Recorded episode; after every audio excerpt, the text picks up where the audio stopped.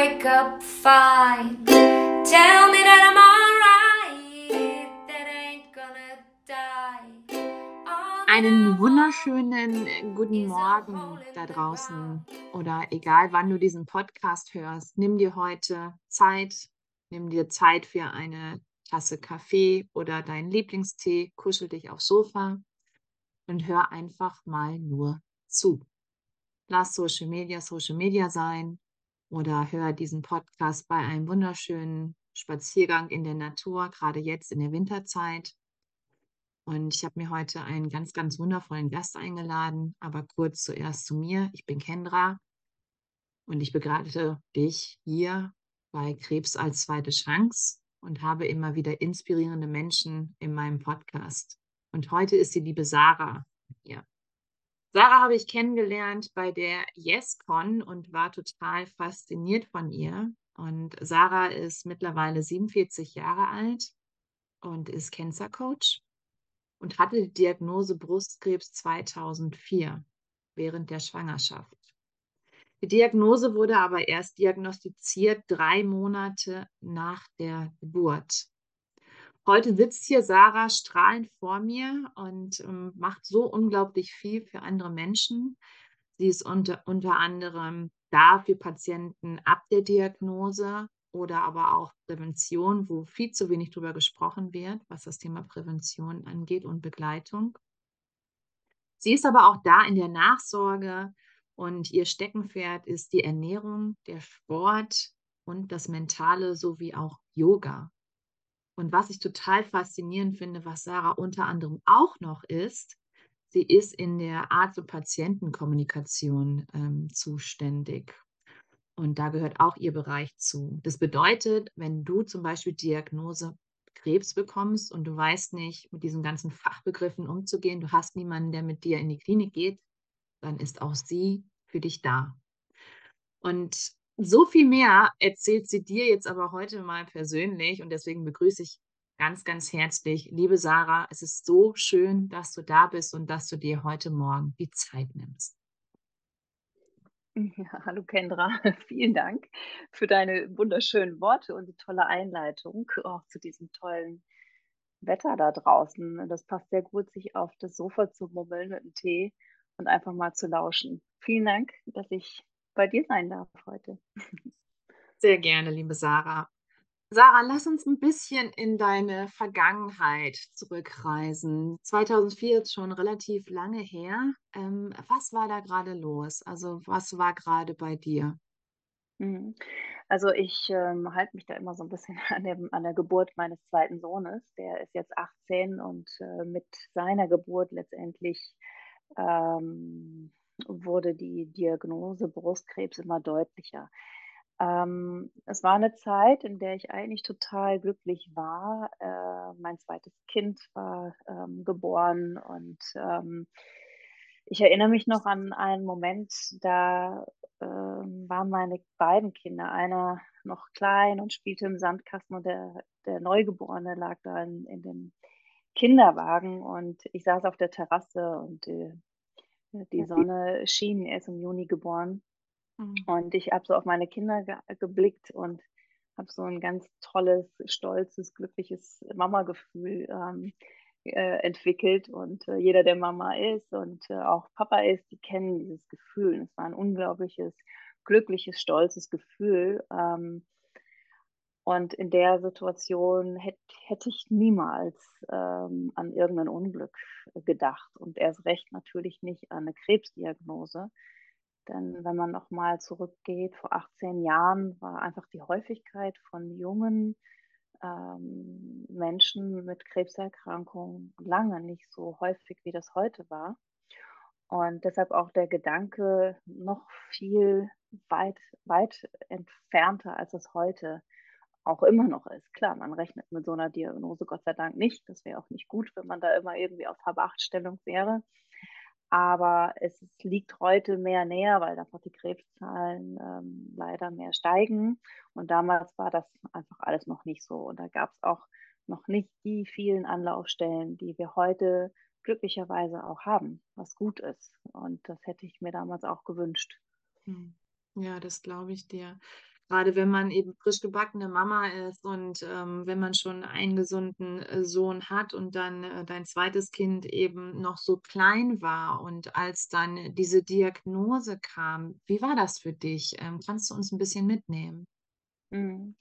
Ja, ich habe das ja, äh, lange irgendwie vorher gespürt. Also, mit die die die Geburt war auch schon total un unnormal schwierig und, ähm, ich glaube, dass das irgendwie das ganze System schon nicht mehr richtig funktioniert hatte, weil der Tumor auch schon super groß geworden ist durch weil er er war ja hormonabhängig in der Schwangerschaft, dann eben hat man ja auch viel mehr Hormone, hm, ähm, und, ähm ja, so war so war der der Tumor schon ziemlich groß und ich glaube, dass das einfach das System schon auch beeinflusst, dass das alles nicht mehr so richtig funktioniert. Und das, glaube ich, hat sich da auch schon gezeigt, ähm, und hatte 'n hohen Blutverlust. Das heißt, ich hatte da auch schon, ähm, ja, 'n ziemlichen HB und Eisenwertmangel. Das heißt, ich bin bin irgendwie gar nicht mehr so richtig zu Kräften gekommen und, ähm,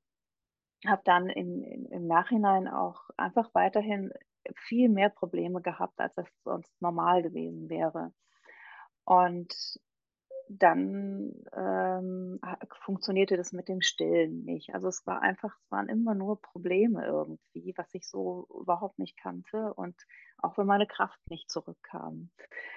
Ähm, ja, und dann hatte ich plötzlich das war dann so nach 3, 3,5 Monaten, habe ich dann immer mehr Knoten in meiner rechten Brust gespürt. Und ich dachte, das sind dann sind einfach das ist 'ne Anhäufung von Milchstaus und die tun ja auch weh, ne? Das ist ja so, wenn man das dann abtastet, das tut auch weh. Aber an einer Stelle war das hat das nicht wehgetan. Ja. Mhm. Und das war auch ein Riesenstau. Es war einfach riesig groß und das war das war halt der Tumor, was ich damals nicht wusste. Und, ähm, ich habe dann in der Zusammenarbeit mit meiner damaligen Hebamme haben wir dann versucht, verschiedene Techniken anzuwenden, um diesen Milchstau von von meinem Sohn auch abtrinken zu lassen, was bei den anderen funktioniert hat, aber eben bei diesem einen Milchstau eben nicht. Und Mhm. dann haben wir so 'n bisschen philosophiert, ob das so ein eingekapselter Milchstau sein könnte Mhm. und haben wir gesagt, das beobachten wir alles weiter. Und ich habe in der Chirurgie gearbeitet und mein damaliger Chef, der sagte: „Wenn irgendwo etwas anfängt, auf einmal sich zu bilden und zu bluten, dann ist das kein gutes Zeichen. Dann muss man sofort handeln.“ Und ich hatte dann die Beobachtung gemacht, dass ich abends, wenn ich mich ausgezogen hatte, in meinen Kleidungsstücken Blut aus meiner Brust, äh, Oh, hatte. Okay. Genau, und das hat mich 'n bisschen erschrocken und, äh, dann habe ich auch dann sofort an seine Worte gedacht und Mhm. bin gleich zum Arzt und habe das untersuchen lassen. Und so war das im Prinzip dann der Beginn dieser ja, dieser eigentlichen Katastrophe, die dann ja auch in den nächsten Jahren dann sich immer weiter ausgebreitet hat. Und, ähm, das, hm, waren dann halt klar diese klassischen Untersuchungen mit Biopsie, was was man ja auch inzwischen kennt, dieser ganze Ablauf. Und das war natürlich so mit 29 und direkt nach der Geburt von meinem 2. Kind, äh, war das ich war wirklich in 'nem Schockzustand, Mhm. der für mich eigentlich, wenn ich so wenn ich zurückblicke, eigentlich jahrelang andauerte. Ich war echt die ganze Zeit in 'nem Schockzustand. Ich ja, also der der Tumor war 4 mal 4,5 Zentimeter groß. Ich konnte den also richtig äh, richtig in die Hand nehmen und, ähm und als ich dann diese Diagnose bekam am 7. Oktober 2004, das, ähm ich konnte auch einfach nicht mehr sprechen. Also, ich war einfach nicht mehr in der Lage, klar zu denken und überhaupt, ja, mich auszudrücken und war total überfordert. Das kennen kennen wir ja alle oder viele kennen das, dieses total überfordert sein und irgendwie allein und sich fühlen und überhaupt nicht zu wissen, wo gehe ich jetzt zuerst hin und was bedeutet das alles? Und dann diese diese Tatsache dieser Aussprache von, äh, Krebs und, ähm Ja, und auch Chemotherapie. Das war für mich, was ich bis dahin echt nur aus 'nem Film kannte. Mhm. Und ich hatte da so 'n Bild dann vor mir, das war das war damals so 'n Film von 'ner jungen Frau, die an Leukämie erkrankt war, was ja häufiger der Fall war. Also, Brustkrebs war ja noch gar nicht so häufig irgendwie damals. Und, ähm und ich hatte nur dieses Bild von ihr vor mir, wie sie gelitten hat, wie sie dünn war, wie sie 'ne Glatze hatte. Und, äh, sie ist gestorben. Und, äh und in diesem Film hatte ich mich in dem Moment auch wiedergefunden, ähm, ja, was was was mir den Boden unter den Füßen weggerissen hatte. Mhm. Und so der und der erste ich weiß noch, als er das sagte, habe ich gedacht: „Ne, ne, der also, der hat das verwechselt. Also, das kann nicht äh, da ist 'n Fehler im System.“ Und dann habe ich ihm gesagt noch, ähm, er möge das bitte noch mal bisschen kontrollieren. Er hat da 'n Fehler, weil ich bin 29 und ich habe auch grad mein 2. Kind geboren. Das kann nicht sein. Und, ähm und er hat das immer wieder versucht zu sagen und hat und ich in seinen Augen konnte ich seine Verzweiflung auch Mhm. erkennen, dass er Dass gar er nicht gar mehr nicht mehr wus wusste, wie er mir das irgendwie noch ähm, noch näher sagen sollte oder oder besser, ja, überbringen sollte, das Ganze. Mhm. Ja, und dann, nachdem nachdem das dann also, man hat dann richtig gemerkt, so wie ich in diesen in diesen Modus gefallen bin, Schock und okay, und jetzt muss ich da auch irgendwie ganz schnell wieder raus und habe dann gesagt: „Okay, also, wenn das dann so ist, dann fangen wir sofort mit 'ner Chemotherapie an. Jetzt kann ich jetzt eine haben?“ Ich meine, das meine, das hört sich jetzt alles so 'n bisschen lustig an, aber das war echt das war hartes Programm und ich habe das auch total ernst gemeint, ne? Mhm. Und, äh, dann sagte er: „Äh, also, ne, so geht das nicht. Wir müssen noch Untersuchungen machen.“ Und, ähm, ja, und dann haben wir aber das war ein Donnerstag und die haben dann wirklich da Freitag und Samstag noch alle Untersuchungen gemacht. Und Wow. ich hatte ja, ja, die haben mich echt total dann, äh, da durchgezogen durch die ganzen Termine und, Mhm. ähm und montags hatte ich meine erste, äh, Therapie. Wow. Und, ähm, das ich hatte dann an dem Wochenende schon mit, äh, Dexamethason angefangen, mit dem, ähm, Cortison und, ähm, allein das war für mich ganz schlimm, diese Tabletten einzunehmen. Und, ähm, ja, und dann am Montag da in diese erste Chemotherapie zu gehen und, ähm ich hatte meinen meinen kleinen Sohn, also Säugling mit dabei und meine Mutter und mein ältester Sohn, der war, ähm, bei den Schwiegereltern. Mhm. Und, ähm, ich ich brauchte ich brauchte den Kleinen irgendwie an meiner Seite. Und so hatte ich ihn dann mitgenommen. Und dann, als ich dann zum 1. Mal diese onkologische Praxis oder Station betrat dort in der Klinik, dieser Geruch auch alleine schon, der es war einfach nur schrecklich. Ich hätte am liebsten mich umgedreht und wäre weggerannt. Und, ähm, ja, und als ich das Wartezimmer betrat, da da war ich die einzige junge Frau mit 'nem Säugling, ähm, dabei, ne? Das da wird einem das auch noch mal so total klar: „Ey, es ist irgendwie 'n Albtraum hier grad. Das kann man irgendwie nicht glauben.“ Hm. Ja, natürlich. Ja. Mhm. Ähm, wie hast du die die Chemotherapien verkraftet? Du hast eben schon gesagt, dass es dir ganz, ganz schwer gefallen ist, eben das Cortison zu nehmen und, ähm, dass du das schon kaum schlucken konntest. Aus welchem Grund?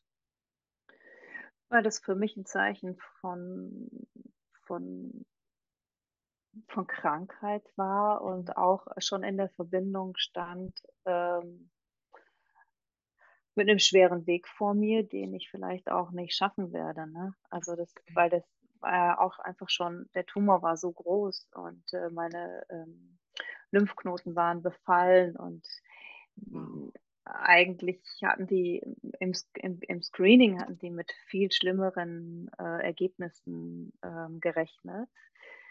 Ähm, man hat da nichts gesehen. Ähm, später sind ja noch andere Diagnosen dazugekommen und in der weiteren, sagen wir mal, Suche nach Ärzten, die irgendwie mich unterstützen auf meinem Weg, ist dann auch mal die Äußerung gefallen, dass man das eigentlich damals schon gesehen hätte. Aber das ist was, was mich eigentlich heute nicht mehr interessiert, weil es hätte nichts verändert. Ich glaube einfach, im Nachhinein war es gut so, weil ich glaube, eine zweite Diagnose, wenn das damals tatsächlich so schon gewesen wäre, dann hätte ich das wahrscheinlich nicht geschafft. Ich wäre, glaube ich, komplett zusammengebrochen. Von Ja. daher denke ich immer, auch wenn das vielleicht manchmal doof ist, wie das Leben läuft, für dich hat das irgendeinen Sinn. Also irgendwie soll das dann so sein, ist so mein Lebensmotto, damit fahre ich gut und damit mm, komme ich dann recht gut klar mit, mit Stress auch. So. Mhm. Ja. Ja, klar. Ähm, magst du uns davon erzählen, was das war für eine zweite Diagnose? Wann die Ja. diagnostiziert wurde dann eben auch?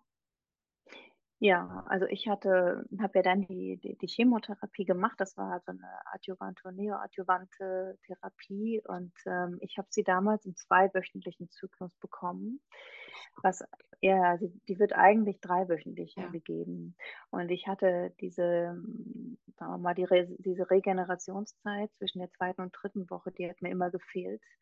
Das heißt, ähm, meine Leukozytenbildung, die sind die sind ja gar nicht mehr nachgekommen.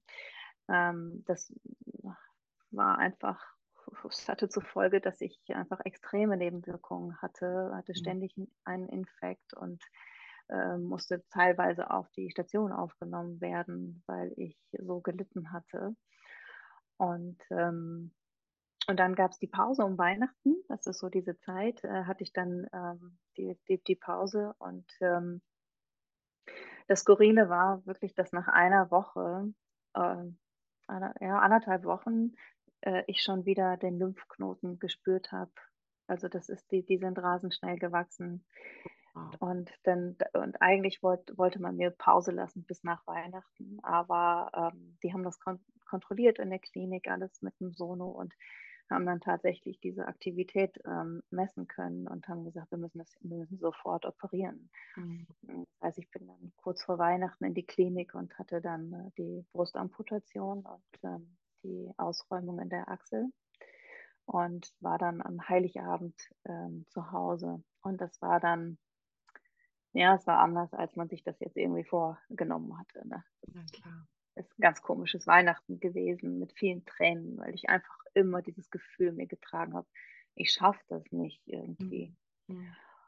Und die Hoffnung dann also, ich hatte auch einfach keine Kraft mehr, noch in die letzten Zyklen zu gehen. Ich wollte das auch abbrechen und habe dann glücklicherweise das nicht getan und, ähm habe es durchgezogen, bin dann in die Reha danach gegangen und au als ich aus der Reha kam, bin ich in meine erste Nachsorgeuntersuchung und da bekam ich dann die zweite Diagnose und das waren dann diese Lebermetastasen. Mhm. Lebermetastasen, ja, und, ähm, das schaffen wir jetzt nicht mehr mit ihnen, ne? Das, ähm, ist vorbei im Prinzip und, ähm ich Gänsehaut, wenn du darüber sprichst. Also, Entschuldigung, aber ja. Mhm. Ja, irgendwie ging das ich habe das aufgenommen. Ich war ziemlich klar. Ich hatte nicht damit gerechnet, aber ich war auch nicht mehr schockiert. Und irgendwie hatte ich aber 'n total tiefes Vertrauen. Hm, es hat mir es hat mir nicht so 'ne große Angst gemacht wie vorher. Mhm. Ähm, weil ich ich ich so so stark das Gefühl hatte, ich will leben. Und irgendwie, keine Ahnung wie, aber irgendwie muss ich das schaffen. Mhm. Und, ähm, das Komische war dort in der Klinik, dass sie das auch irgendwie gar nicht so schlimm gemacht haben. Die haben gesagt: „Na ja, Sie kriegen jetzt noch mal 'n bisschen Therapie.“ Und dann sage ich: „Ja, dann fallen mir dann wieder die Haare aus“, weil das das hätte ich dann schon auch echt schlimm gefunden. Die die waren ja immer noch so ganz kurz, aber Mhm. ne, ne, also sie ihnen ihnen fallen keine Haare aus und, äh, das ist zwar jetzt 'ne Dauertherapie, aber die ist nicht so schlimm wie die andere und habe gar nicht kapiert, dass das eigentlich dann schon so 'ne Art Palliativbegleitung war. Und, ähm ich hatte das das kam dann so, die die also, als es als es nachgearbeitet habe ich gedacht: „Das ist irgendwie komisch. Also, ich muss an andere Kliniken noch gehen oder an 'ne andere Klinik gehen, mir 'ne Zweitmeinung einholen.“ Und das hatte ich dann auch gemacht. Und also, je weiter ich gegangen bin, desto brutaler waren einfach die Aussagen. Und das war auch so unabhängig voneinander. Äh, diese Aussagen, also das wird bei Ihnen nichts mehr, ähm, können nur noch palliativ behandeln, bereiten Sie alles vor. In einem halben Jahr ist es für Sie vorbei und wir würden Ihnen raten, in ein Hospiz zu gehen, dass einfach diese Schmerzen, die kommen werden, gut behandelt sind. Und damals war die Palliativtherapie auch noch gar nicht gut eingestellt. Das war echt eine Katastrophe. Ich hatte unter der Therapie ähm, hatte ich ähm, hatte ich mal so eine Speiseröhrenentzündung entwickelt, weil einfach die Schleimhäute total angegriffen waren. Und und ich habe mich ja genau noch in dieser Zeit von meinem ersten Mann getrennt. Und das war ja ja, ich dachte, ich muss mein Umfeld äh, muss ich äh, so gestalten, dass ich mich besser fühle in einem Umfeld, in dem ich auch heilen kann. Und ich habe das dort nicht mehr gesehen. Da fehlte mir an allen Ecken und Kanten ähm, der Halt. Und, ähm, und so bin ich, äh, hatte ich mich getrennt, aber das war natürlich auch Stress und das kam noch dazu. Und mit dieser Speiseröhrenentzündung hatte ich so schlimme Schmerzen, die ich noch nie in meinem Leben hatte. Es war echt etwas, ein, etwas der schlimmsten Schmerzen, die ich je ertragen hatte. Und ähm, das konnte nur mit, mit Morphium irgendwie auszuhalten sein. Und deshalb war ich dann in der Klinik 14 Tage, habe hab, hab Morphium bekommen. Und was ich damit eigentlich sagen will, ist, dass die, die Palliativ heute echt super weit entwickelt ist und man das, die ganzen Schmerzmittel, die ganzen Be Palliativbegleitung viel besser mittlerweile ähm, auf den Patienten ausrichten kann. Hm. Das war damals nicht so. Ich war dann völlig überdosiert und ich hatte dann zwar keine Schmerzen, aber ich hatte permanenten Schwindel und habe mich nur noch übergeben. Mhm. Und das war, das war wirklich ein Zeitpunkt, wo ich gedacht habe, und wenn ich jetzt irgendwie die Kraft hätte, dann würde ich aus dem Fenster springen und ich will nicht mehr. Ja. Wow. ja, und dann kann man gar nicht kann man gar nicht glauben, dass man dann irgendwie doch äh, zwei Wochen später wieder draußen ist und alles ist wieder gut. Und das ist einfach so, was heißt, alles ist gut, aber manchmal, man hält sich ja wirklich an allem fest, aber ich hätte mhm. es nicht geglaubt. Und das ist für mich immer wieder so ein Zeichen gewesen, halte mal durch. Äh, das, äh, du, du, gehst durch ein Tal durch und dort niemals aufgeben, weil es wird irgendwann, gehst, bist du wieder oben, dann scheint die Sonne auch wieder. Und das darf man nicht vergessen. In all den finsteren Momenten, die man erlebt, das darf man nicht vergessen. Das geht auch wieder vorbei, wie auch immer das vorbeigeht. Mhm. Das ist mhm. halt nochmal eine, eine andere Geschichte. Das hat ganz viel mit Akzeptanz zu tun. In, mhm. in der Akzeptanz der, der Situation, die da ist und die vielleicht auch kommen kann, und zwar in jede, in jede Richtung. Mhm. Hattest du damals schon diese innere Überzeugung, ähm, also dass du, du sagst ja, dass, ähm, dass, äh, ja, dass du in irgendeiner Art und Weise nicht mehr leben ähm, wolltest, aber dass es dann genau so ungefähr zwei Wochen gedauert hat und dann hast du eben es überstanden. Also woher kam dann doch die Kraft, dass du das Ganze mhm. durchstehst? Naja, ich, ich, mir ging es ja so schlecht, dass ich gar nicht aufstehen konnte. Mhm. Und ich, ich ich habe nur den Gedanken gehabt und meine ich weiß noch, meine Mutter saß am Bett und ich sagte zu meiner Mutter: „Mama, ich kann das nicht mehr. Ich Mhm. kann das nicht mehr aushalten und ich wäre so gern erlöst.“ Oh. Und, äh, das war natürlich auch für meine Mutter eine Katastrophe. Ähm, ja, und ich weiß nicht, ob wenn ich das geschafft hätte, aufzustehen, äh, dass ich da hätte irgendwas machen können. Äh, die Frage hat sich nicht gestellt, weil ich da einfach ähm, total schwach im Bett gelegen habe und da, da ging nichts. Mhm. Ähm, ja, und dann war es am Ende war es halt einfach so, dass man das, äh, das Morphium ja auch ähm, wieder absetzen musste. Sonst wird man, kommt man ja da auch gar nicht mehr raus. Und die, die Nebenwirkung vom Morphium ist eben halt, äh, dass es den Darm total zumacht und verstopft. So hatte ich dann noch in, in, in so einem so einen Darmverschluss bekommen, was die nächsten Schmerzen gemacht hat. Und ich musste eine Woche echt durch Höllenschmerzen durch und ich musste sie aushalten, weil ich konnte kein Morphium mehr bekommen. Sonst hätte ich das nicht ähm, in den Griff gekriegt. Und ja, das, da, da musste ich durch. Und dann habe ich gedacht, okay, jetzt musste halt einfach die Augen zumachen und durch und hoffen, dass das ähm, so schnell wie möglich vorbeigeht. Und dann hielt das ja auch noch mal eine Woche an und ähm, und dann war es dann war es vorbei, ja. Und dann ging es mir auch ähm, mir auch wieder besser. Also ja, ich, ich kann nicht genau sagen, was ich getan hätte, wenn ich die Kraft gehabt hätte. Jedenfalls die diese Schmerzen waren für mich so unerträglich, ähm, Mhm.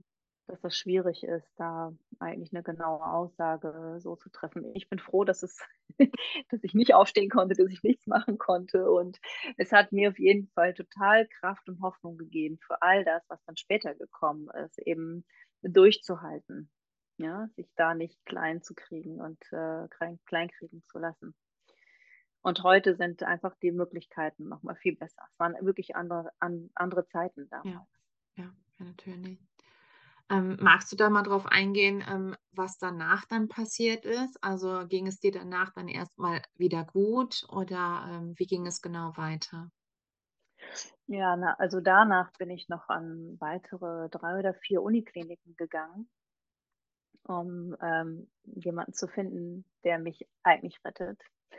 Und ähm, bin dann irgendwann in Heidelberg angekommen in der Klinik. Und dort gab es halt einen Arzt, der diese, diesen magischen Satz sagte, das kriegen wir irgendwie hin. Und ähm, ich wusste auch, dass er dass er sich dieser Situation bewusst war, wie es um mich stand. Und das wusste ich ja auch. Aber das mal ganz ehrlich, wir wissen es alle. Und wir brauchen keine Aussagen von manchen Ärzten, ähm, die dann doch sehr brutal ist. Ich glaube, dass manche Ärzte, die meinen das nie, nie böse. Ich, ich, ich meine, sonst wären sie keine Ärzte, ne? Die, Ja. die wollen helfen. Aber das ist für mich auch so ein einfach ein Kommunikationsproblem. Mm, Und ich glaube, wenn Ärzte das noch mehr lernen würden, auch in, in, der Studienzeit, die Kommunikation ähm, und was es bedeutet, bestimmte Aussagen, ähm, dass sie das bestimmt sehr gerne mit einbeziehen würden. Aber sie sind da nicht drauf ausgebildet.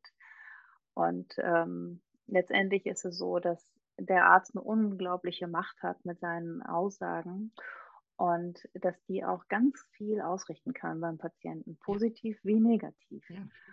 Und, und wenn, wenn das negativ äh, ist und man ist in so einer Situation, dann ist man nicht besonders stark.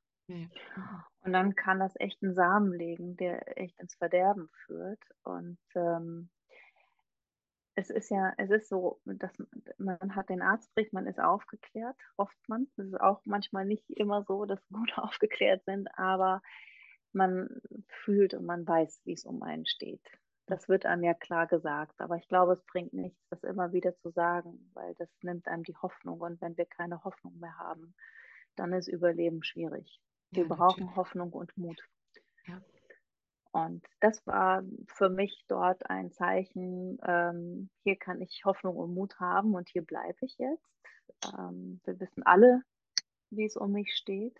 Mhm. Ähm, ja, und das hat mir echt einen Antrieb gegeben. Und so bin ich dann halt in die nächste in, in, äh, Chemotherapie gegangen, hatte also eine neue, die ist umgestellt worden, habe die dort bekommen.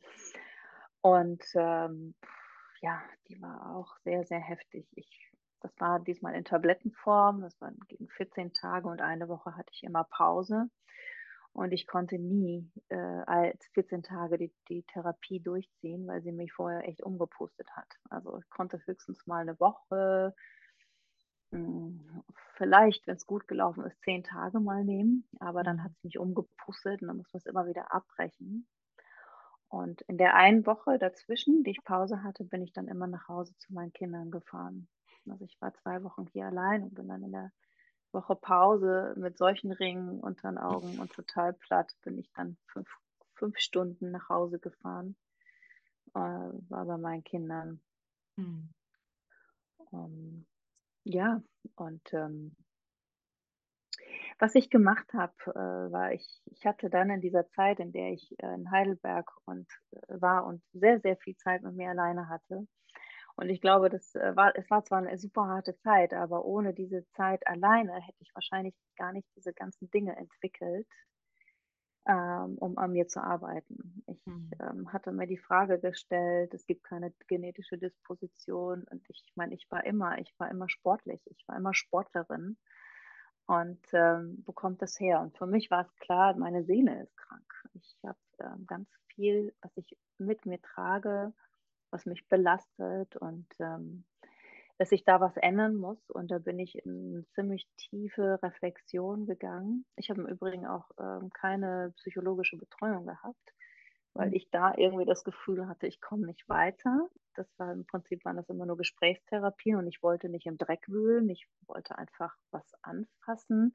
Und so kam das eigentlich, dass ich dann selber diese ja, diese Dinge entwickelt habe und habe dann viel aufgeschrieben. Und das allererste Mal also, eigentlich fing das an, als ich einen Brief an meinen Vater geschrieben hatte. Und ich hatte also, mein Vater war für mich eine riesen Autoritätsperson und, ähm, ich habe mich bei ihm eigentlich nie so wirklich getraut, frei zu sprechen. Und dort fing ich an zu schreiben und habe gedacht: „Ich schreibe einfach 'n Brief, ähm, und der bekommt ihn nie. Und ich bin so frei, wie es Ja. geht und schreibe mir Ja. alles auf.“ Und dann der Brief hatte am Ende 8 DIN A4 Seiten. Und ich was ich was ich auch gemacht habe, ist, ich habe mir 'ne Kerze angemacht. Ich habe mir auch besonders traurige Musik angemacht, weil ich wollte dort rein. Ich wollte das fühlen, was ich sonst so zugeschüttet habe, damit das endlich alles rauskommen konnte. Und Ja. da habe ich so viel verarbeitet. Ich habe so viel geweint, das waren echt Schmerzen. Und auf der anderen Seite war das hat's mir so gut getan, weil es einfach mal alles irgendwie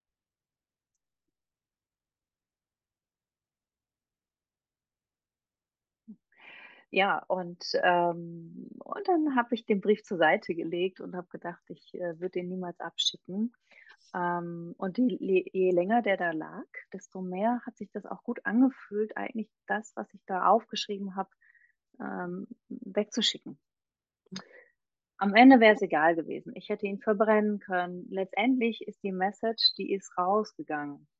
Ja, und, ähm aber ich hatte das Bedürfnis und habe das dann auch irgendwann gemacht und, ähm und parallel habe ich immer wieder, also, solche Themen genommen und habe mich ganz bewusst einfach, ähm, dort reingebracht, habe verschiedene Themen, ähm, bearbeitet und habe verschiedene Listen angefertigt und habe ganz viel visualisiert und meditiert und, ähm und ich glaube, dass die dieses Aufräumen und und vor allen Dingen dieses Visualisieren, was ich so wahr also, ich habe das versucht, so real zu machen, als würde ich das wirklich erleben. Mhm. Und da habe ich mir immer vorgestellt, wie wie wie eine gesunde Leber aussieht.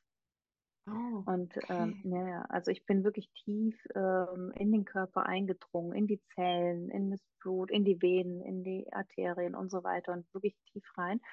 Und dann gab es nach 2 1/2 Monaten 'ne Verlaufskontrolle und da hatte ich 'ne Komplettremission. Also, es waren keine. Metastasen mehr in der Leber zu sehen.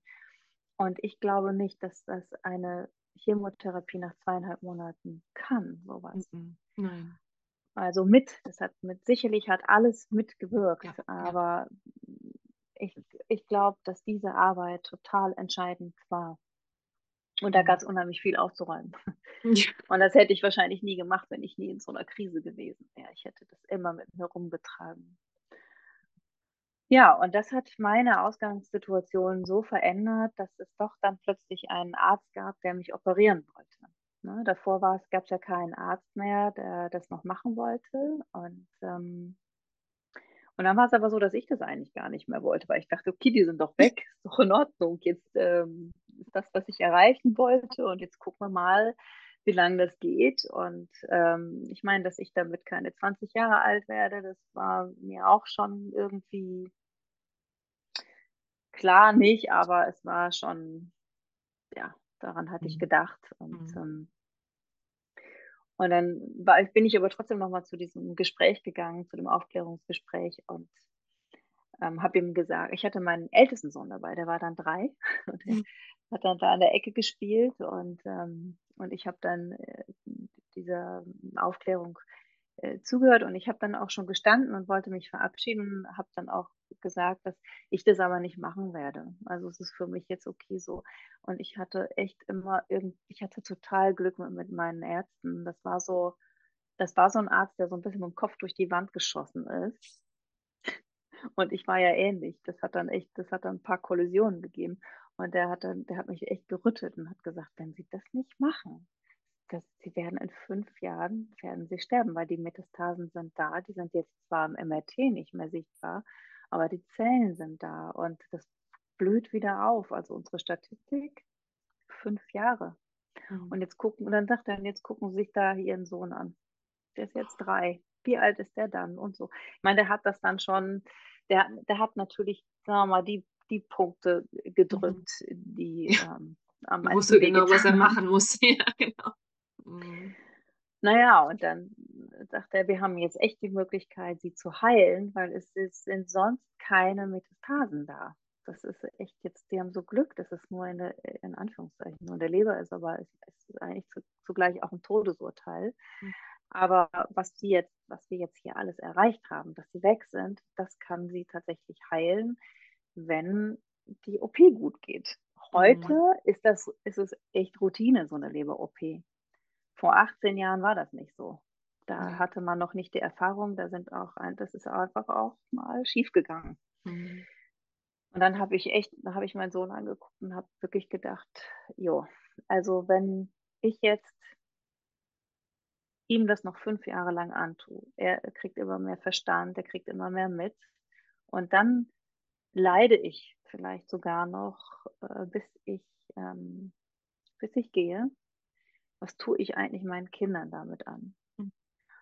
Und das war für mich total klar, dass ich in diese OP gehe. Und ich dachte, das ist echt, das ist super, das ist russisch Roulette.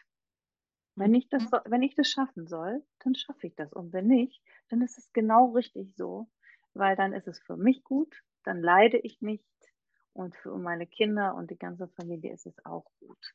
Ja, wenn man das mal so sagen kann. Kleinere Übel.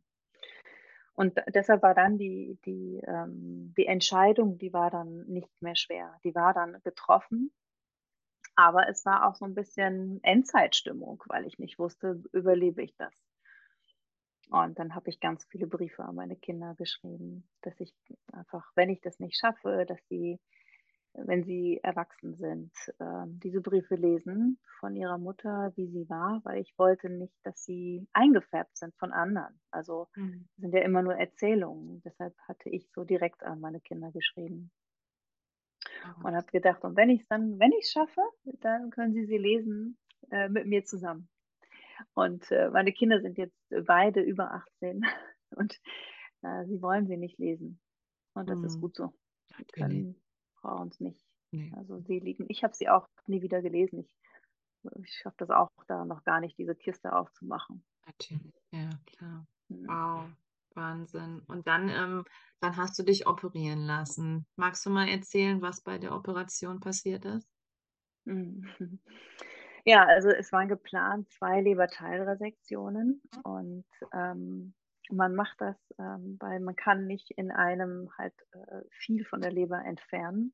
Am Ende wurden, ich glaube, zwei Drittel wurden entfernt und ähm, man hat das quasi unterteilt in diese zwei OPs. Und ich bin damals äh, in 2006 in den Ärztestreik noch geraten. Das war ein bisschen äh, erinnert das zu, an Corona-Zeiten, als die ähm, OPs abgesagt und verschoben wurden. Und so war das bei mir auch, dass ich dann sechs Wochen lang auf diesen Termin äh, immer wieder gewartet habe. Der wurde eigentlich immer von Woche zu Woche, bis am Ende sechs Wochen rum waren. Und das in dieser Situation, in der ich dachte, es kann sein, dass ich das nicht überlebe und ich schreibe Briefe an meine Kinder und ich habe ja meine Kinder auch in dieser Zeit nicht gesehen, weil ich ja in Heidelberg auf den Termin gewartet habe und meine, meine Kinder in Norddeutschland waren. Und ähm, ja, und so kam es dann mhm. einfach äh, zu einer Ausnahmesituation. Ähm, einfach mental war das eine absolute äh, Herausforderung. Und ähm, bin dann in die Klinik gegangen äh, an dem Tag, als ich dann tatsächlich operiert werden sollte. Und irgendwann um 16 Uhr wurde die schon wieder abgesagt. Und, ähm, und da konnte ich einfach auch nicht mehr halten. Da bin ich, ähm, da bin ich dann wirklich ähm, raus und ähm, habe gesagt, okay, es, es geht so nicht. Und es war sehr emotional und ich möchte jetzt mit dem Verantwortlichen sprechen. Ich möchte meine Situation erklären. Und ja, Wow. das geht nicht. Man, man wird da ja so ein bisschen auch abgewimmelt. Ne? Aber ich war wirklich kurz davor, ich alle Register zu ziehen. Und ich dachte, also, wenn, wenn die jetzt nicht aufpassen, dann, dann knall ich mental durch, dann können die mich echt auf die Psychiatrie bringen. Mhm. Und dann kam der Streikführer und dann habe ich mich mit diesem Streikführer dermaßen gefetzt in die, auf dieser Station. Also so Menschentrauben standen wirklich um uns herum, weil wir uns so angebrüllt haben. Aber der hat, der hat das nachher auch irgendwie so verstanden, meine Situation. Und er wusste das ja auch alles gar nicht. Klar, ich meine, die wissen von dem Patienten in dem Moment nichts. Und ich hatte ihn, jedenfalls hatte ich ihn so berührt, dass er alles in die Wege geleitet hat, dass diese Operation stattfinden konnte. Und dann war diese Operation abends um halb acht. Ähm, das war spät und ich war sehr, sehr aufgeregt äh, durch, diese, äh, durch diesen Streit auch. Und es war sicherlich nicht günstig, so in eine OP zu gehen. Und ja, und dann ist Folgendes passiert, dass ich ähm, nach der Operation dann gerade in den Aufwachraum oder auf, ja, in den Aufwachraum geschoben wurde. Und als die Ärzte sich da gerade verabschiedet haben, dann äh, gab es einen Herzstillstand. Und ähm, ein Arzt, mit dem ich mich heute immer wieder noch treffe, weil der mir das Leben gerettet hat mit seinem Mhm. Team, ein Anästhesist, der gerade in einer Herz-OP war. Und der ist dann rausgekommen und ähm, hat mich dann zusammen mit dem Team dort eine Stunde, fast eine Stunde lang reanimiert. Boah. Und ähm, ich habe zuerst, also im Nachgang, als wir darüber gesprochen haben, hatte ich, ähm, hatte ich gedacht, dass ich halt einmal kurz einen Herzstillstand hatte und man hat, hat mich da äh, quasi mit diesem Defibrillator zurückgeholt und das war's. Aber das war tatsächlich so, dass es 50 Minuten immer wieder Kammerflimmern und Herzstillstand gab und das, äh, die haben, glaube ich, sehr, sehr schwer arbeiten müssen, um mich am Mhm. Leben zu halten. Und Und, ähm, genau, und dann ähm, war es halt immer noch ein bisschen kritisch, ob das alles stabil bleibt und welche Schäden ich vielleicht davon Ja. getragen habe nach so einer langen Zeit. Und so, und dann hat man sich entschlossen, mich einfach zwei Tage in das künstliche Koma zu legen, damit der Körper sich einfach auf das Wichtigste konzentrieren kann, eben zu überleben und alles irgendwo wiederherzustellen. Und ähm, ja, und so äh, hatte ich mit dieser Reanimation und dem darauf folgenden komatösen Zustand meine Nahtoderfahrung ähm, ziemlich intensiv gemacht und lange machen können, dürfen. Ich weiß nicht, äh, ich weiß nicht, was ich sagen soll. Es ist so äh, gewesen, wie es ist und am Ende Mhm. ist alles gut. Ähm, aber es war mit dem Aufwachen ähm, ich, ich muss einfach sagen, ich bin als ein anderer Mensch aufgewacht. Wow. Ich bin wirklich als, ein andere, als eine andere Person aufgewacht. Es war ähm, für mich, ich wusste, dass ich reanimiert wurde. Es hat noch keiner mit mir gesprochen. Mhm. Irgendwie habe ich sehr viel aufgenommen und das war für mich auch so ein Zeichen dafür, wenn Menschen im Koma liegen, vielleicht auch tot sind, dass sie uns hören. Ja. Ja. Mhm. Ähm, weil das hat sich einfach in der Folge ganz oft ähm, bestätigt in Gesprächen und, und so Ja. weiter. Dass ich da einfach Dinge wusste, die ich eigentlich nicht hätte äh, wissen können. Ne? Ja. Wow. Wahnsinn. Gibt es irgendwelche Momente, ich weiß, du kannst noch nicht so viel darüber reden, weil ja nächstes Jahr dein Buch rauskommt, das weiß ich ja, und da steht dann eben alles detailliert drin. Aber gibt es einen Moment, äh, den du teilen darfst, ähm, was genau in dieser Zeit passiert ist? Wenn nicht, ist das auch natürlich völlig in Ordnung. Ähm, ja, also das würde ich doch tatsächlich, Kein Problem. würde ich, überhaupt würde ich, nichts. würde ich gern. Ähm, also in meinem Buch sind zum Beispiel, also genau diese Prozesse, was, ähm, was habe ich erarbeitet, was habe ich erlebt, ist dort extrem intensiv ähm, und detailliert beschrieben. Ich hatte lange überlegt, ich meine, wir haben uns ja schon mal ein bisschen drüber unterhalten im Vorfeld, weil du ja auch eine ähnliche Erfahrung gemacht hast, was Nahtod angeht. Und das ist ja immer so ein Zwiespalt zwischen erzähle ich sowas oder nicht. Und wenn ich sowas erzähle, dann äh, halten mich vielleicht manche für verrückt. Und ich hatte viele Jahre überhaupt nicht darüber gesprochen, weil ich wirklich gedacht habe, das ist nicht gut. Ähm, und und dann habe ich angefangen, mit meinem Buch zu schreiben. Und ich habe ja vorher noch nie geschrieben. Ich wusste ja nicht, wie schreibt man ein Buch, wie beginnt man das? Und habe dann gemerkt, wie ich da angefangen habe, mich in so einen Käfig zu setzen. Und wenn du in einem Käfig sitzt, dann kannst du nicht schreiben. Also um frei zu sein, musst du wirklich, äh, um, um gut zu schreiben, musst du frei sein. Und, äh, und das muss dann fließen. Und, äh, und dann habe ich gedacht, naja, ich meine, das soll mal ein Buch werden. Ähm, du kannst am Ende immer wieder was rausnehmen und streichen. Jetzt äh, just feel free. Und äh, dann bin ich da rein und habe alles, alles total genau beschrieben. Und, ähm, und äh, die, ich lasse die Leser sehr, sehr nah an mich ran. Mhm. Und das war auch eine gute Überlegung. Am Ende lasse ich das so oder nehme ich das wieder raus, weil ich unglaublich viel von mir und ja, von meinem Leben und äh, teilweise ja klar auch von meinem Privatleben dort preisgebe. Ich habe mich dafür entschieden, das so zu machen, weil ich glaube, dass wir nur so voneinander lernen können. Ähm, es gibt nichts, glaube ich, wofür jeder Einzelne sich schämen müsste, weil manchmal hm, geschehen Dinge äh, und wir wissen es selber nicht und jeder wünscht sich immer irgendwie anders. Und ähm, ich glaube, niemand muss sich irgendwie vor irgendwas verstecken. Und ähm, ich es ist schon immer be- und verurteilt worden. Aber es gibt auch sehr viele Menschen, die das nicht tun. Und am Ende trifft es und soll es genau diese Menschen treffen, denen das Buch helfen kann.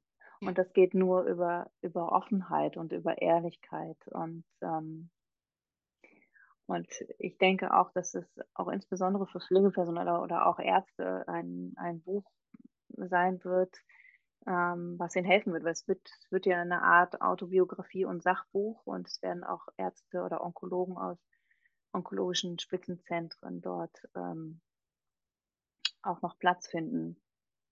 Ja. Hm.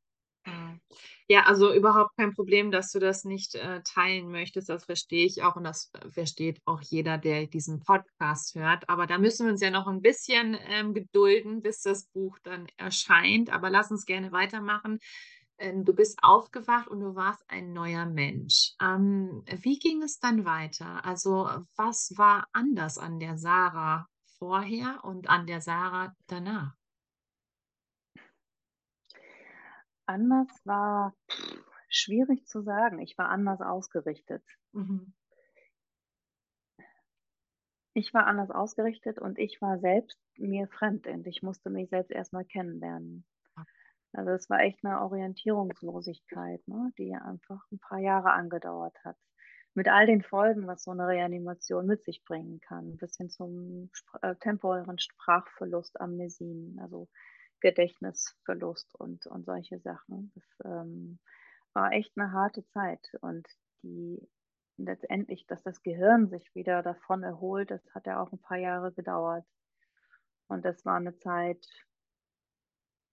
ich musste mich da, ich glaube, auf verschiedenen Ebenen neu kennenlernen. Hm.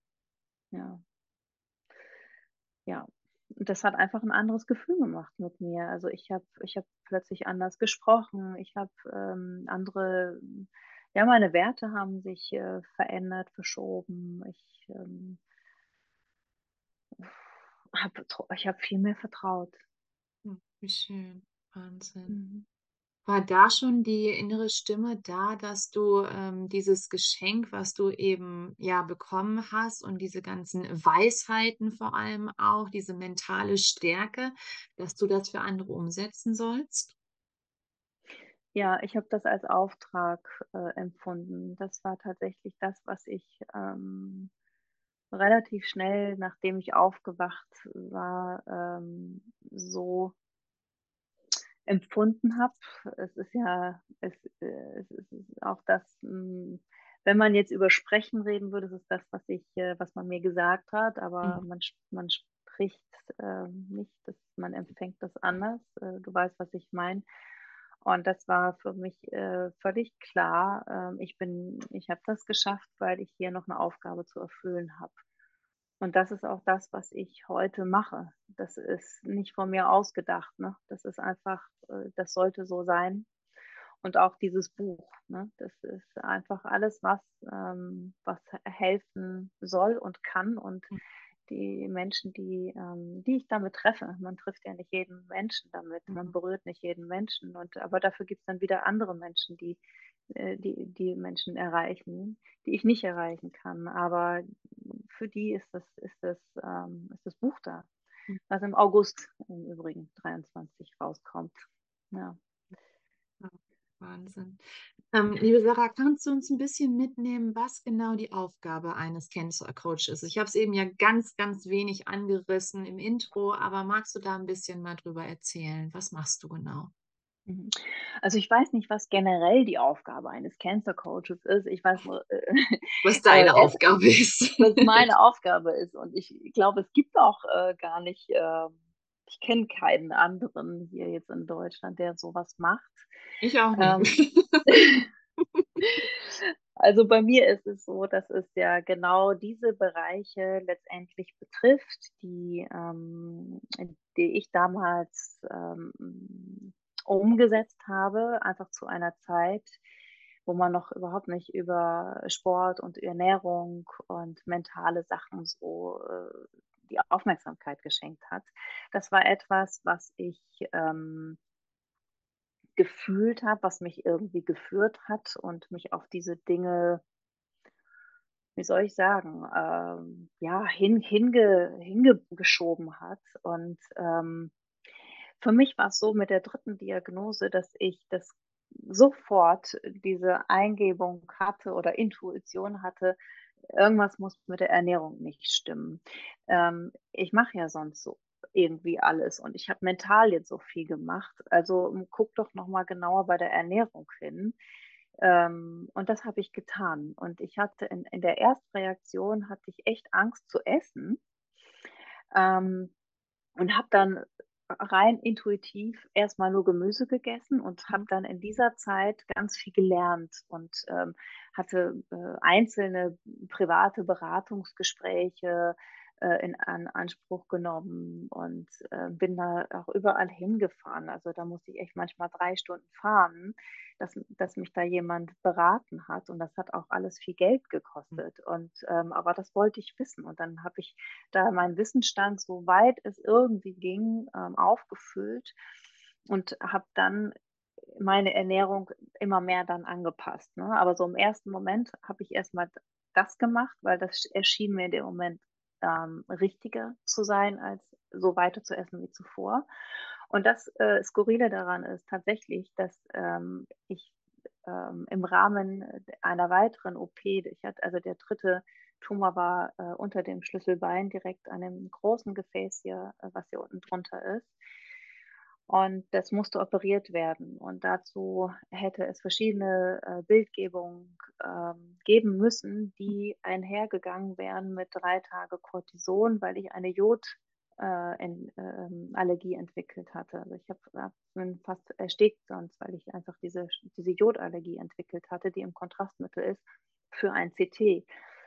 Und, ähm, und ich habe gesagt, es muss irgendwas möglich sein, eine andere Bildgebung, ähm, damit ich dieses, äh, diese Prozedur nicht durchmachen kann. Und die sagt, nee, das geht nicht und wir können sie halt drei Tage mit Cortison behandeln. Und ich hatte da schon sehr, sehr viel Wissen angeeignet zu diesem Zeitpunkt und wusste, also Cortison schwächt das mhm. Immunsystem. Das kann ich nicht machen. Also ist das mhm. ja das allerletzte, was mein Immunsystem jetzt braucht. Und dazu bin ich dann bis, bis nach Stuttgart gefahren, um ein, heute ist das gängig, aber mhm. damals war das nicht gängig, das war ein PET-CT. Mhm. Und das wurde auch noch nicht mal mehr von der Kasse übernommen. Das hatte ich echt selber gezahlt alles.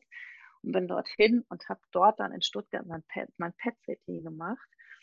Und dann, und ich, wir kennen ja auch alle Radiologen, ne? Radiologen sind ja so ein bisschen zack, zack, zack und äh, nicht, nicht unbedingt einfühlsam, aber dieser Radiologe kam raus und hat mir die, die, die Unterlagen gebracht und hat gesagt, also bei, ihr, bei ihrer Geschichte und wenn man das nicht wüsste, dann würde man sagen, das ist ein Lipom. Mhm.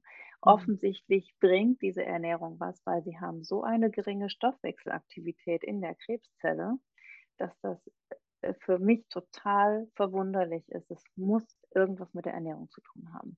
Wow. Machen Sie mal weiter so. Für mich war das ein Geschenk, dass er mir das mitgeteilt hat. Das hat mich auch echt ähm, ermutigt, äh, so mhm. diszipliniert weiterzumachen, weil es ist auch erstmal ein bisschen schwer. Mhm. Aber wenn dein Leben davon abhängt, dann war es ja. nicht, war es okay, wenn es das ist, was ich machen kann. Ne? Ja. ja, und dann habe ich halt immer mehr diese Aufmerksamkeit in diese Ernährung äh, gebracht. Und dann kamen erste Studienergebnisse, die aber noch gar nicht kommuniziert wurden mit Ärzten. Die habe ich über eine Freundin, die Ärztin ist, die sich explizit mit diesem Bereich auch befasst hat. Die hat mir diesen Tipp gegeben. Und uns wurde ja sonst immer geraten, nichts zu tun, uns auszuruhen und bloß nicht bewegen. Und das war echt super für mich, weil ich war Sportlerin und mhm. ich hatte mhm. den Drang, mich zu bewegen und dachte, mhm. prima, ey, ich kann das tun. Es fühlt sich an, als kann ich endlich auch etwas tun und mich nicht nur hinlegen und meinen Arm hinhalten oder in Port anstechen lassen ja. und irgendwie in dieser Opferrolle zu sein. Und so hatte ich dann die Ernährung immer mehr angepasst. Das war natürlich ein jahrelanger Prozess. Und ich muss auch sagen, auch heute passe ich immer wieder meine Ernährung weiterhin an, weil ich mich verändere. Wir verändern uns. Ähm, wenn wir älter werden, entwickeln wir mehr Unverträglichkeiten oder mal Allergien. Und es ist immer wieder ein Anpassen. Und vor allen Dingen, wenn Chemotherapie mal da war und all diese äh, Medikamente den, den, durch den Körper gelaufen sind, dann kann das jahrelang später Veränderungen machen. Und deshalb ist immer die Ernährung immer ein Teil, in dem man eigentlich immer fortlaufend achtsam mal ja, beobachten sollte, um das immer wieder anzupassen. Und das fühlt man am besten. Also man fühlt das ja, welche Nahrungsmittel einem gut tun und welche ja. nicht. Und, ähm, und das halt immer wieder anzupassen. Und dann gibt es ja auch mittlerweile viele Studien zu verschiedenen äh, Nahrungsmitteln und da immer up-to-date zu sein, was, was ich immer, ich versuche jede, äh, jedes Ernährungsseminar oder Fortbildung, was äh, onkologische Ernährung angeht, mitzunehmen, um da einfach auf dem neuesten Stand zu sein. Und ich finde sehr spannend, was sich da tut. Ja. Ähm, ja, und dann kam der sportliche Teil noch dazu und habe mich an die damaligen äh, Empfehlungen gehalten. Das war viermal ähm, 40 Minuten pro Woche an Ausdauersport. Und ja, und dann fing ich an zu joggen und äh, hatte mir den Tumor operieren lassen und habe mich dann zu einer ähm, Therapie entschieden, das war die Strahlentherapie. Mhm. Ansonsten wurde mir ja nochmal äh, Chemotherapie empfohlen, wie die allererste, also mit H, also diese brutale mit Epiropizin und all dem Kram und, ähm, und äh, Antikörpertherapie und Antihormontherapie und das war ziemlich klar, dass ich das nicht mehr machen werde. Ich wollte das nicht, weil das hat mir so viel Lebensqualität genommen.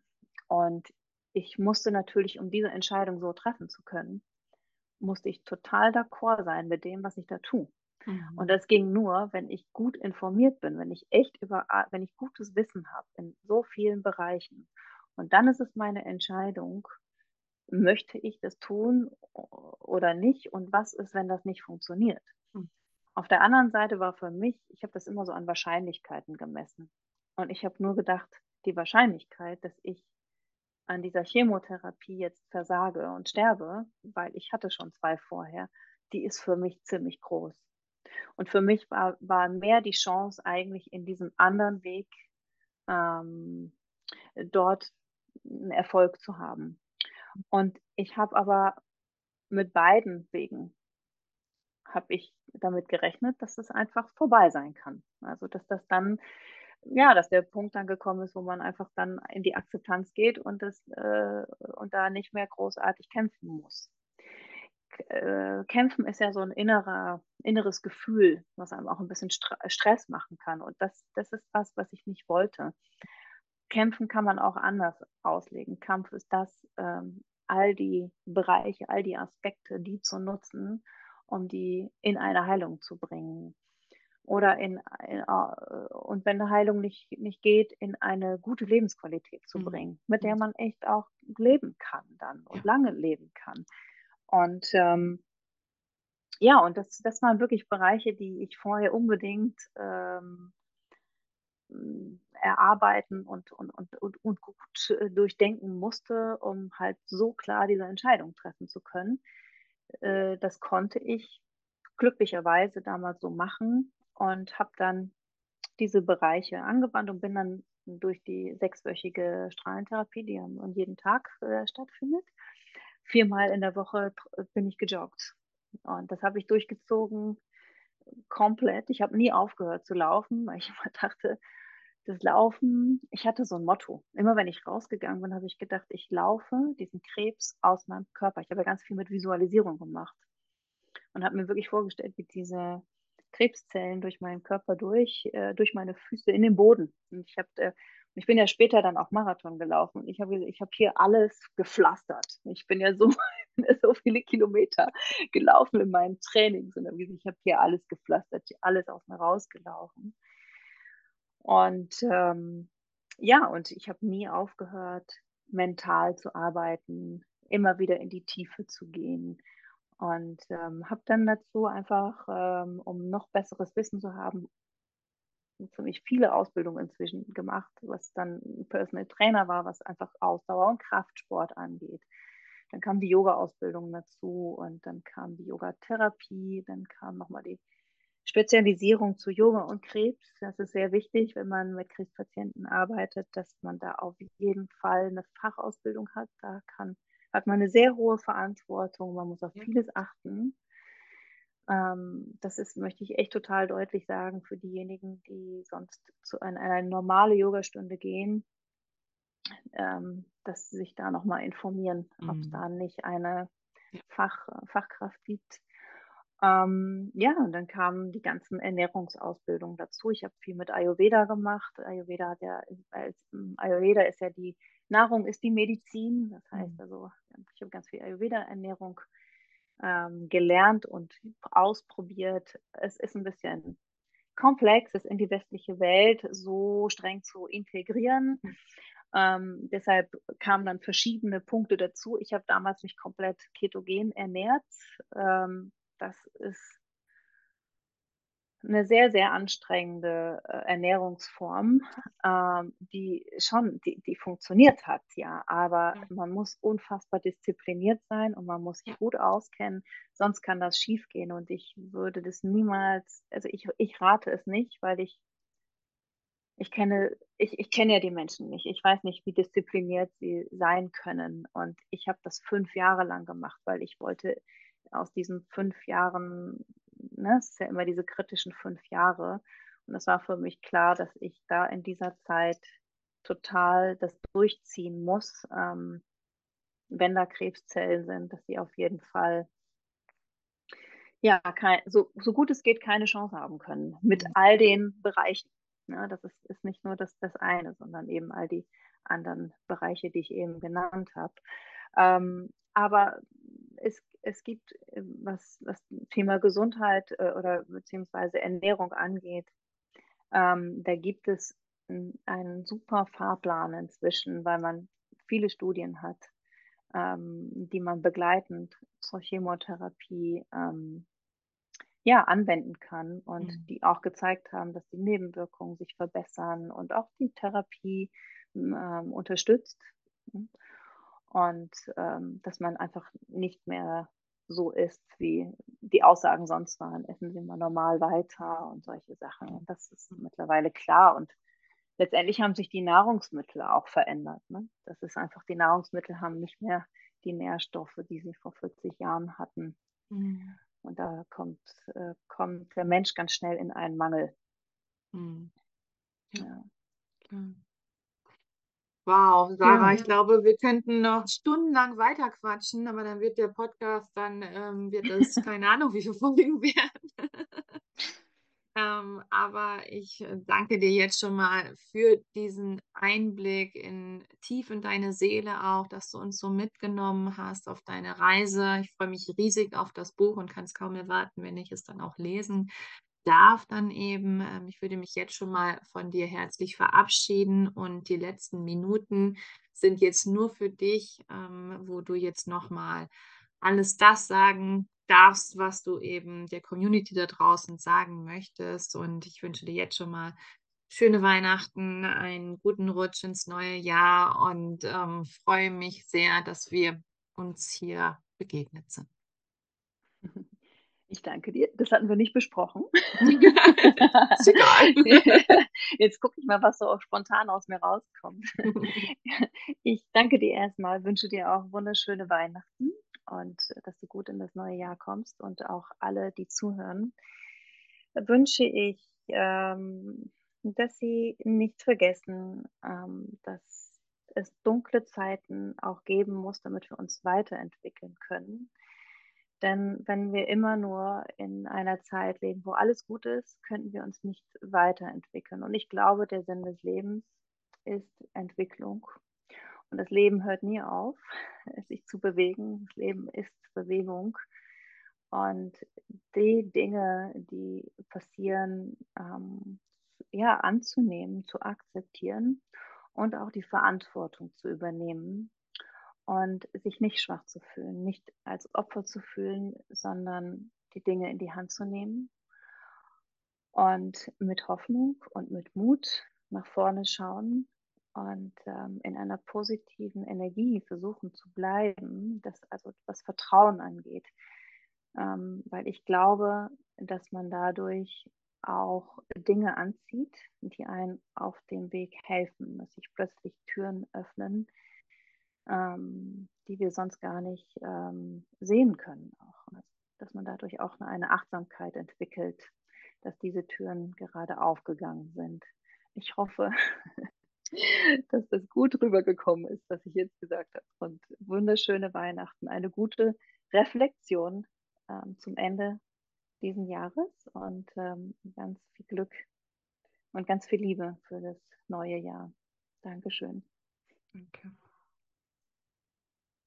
Ihr Lieben, was war das für ein Feuerwerk der Gefühle, hätte ich beinahe gesagt. Also in diesem Interview erfährst du so viel über Mut, über Hoffnung, über Kraft, ähm, was Sarah alles erlebt hat. Das erleben nicht viele Menschen und Sarah sitzt hier noch, ihr geht es gut und ähm, sie teilt ihr Wissen mit so vielen Menschen da draußen und ähm, ein unfassbares Wissen, was sie mittlerweile auch hat als Cancer-Coach. Und wenn du in irgendeiner Art und Weise Begleitung brauchst, dann würde ich mich von Herzen freuen, wenn du dich an Sarah wendest. Sie ist ein ganz, ganz wundervoller Mensch.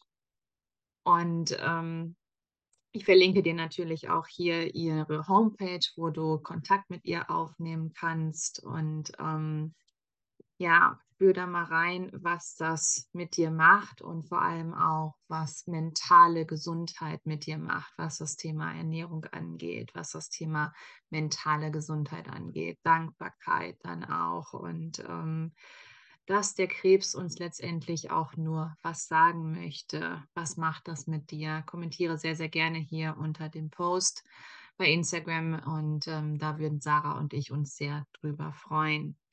Jetzt sind wir am Ende des Jahres fast schon angekommen. Es ist noch genau ähm, eine Woche, bis das Jahr beendet ist. Und hier möchte ich dir jetzt schon mal ein wunderschönes Weihnachtsfest wünschen. Ich wünsche dir besinnliche Feiertage mit deiner Familie. Komm mal ganz in Ruhe an und lass Social Media Social Media sein. Und ähm, das ist, die, die Welt ist so schnelllebig da draußen und ähm, werde immer wieder dir bewusst, wie es bei dir im Inneren aussieht und nicht im Äußeren. Ich danke dir fürs Zuhören. Ich danke dir, dass du da warst und ich freue mich jetzt schon auf das nächste Gespräch. Und wie immer wünsche ich dir eine wunderschöne Woche. Bleib gesund. Alles, alles Liebe. Deine Kinder.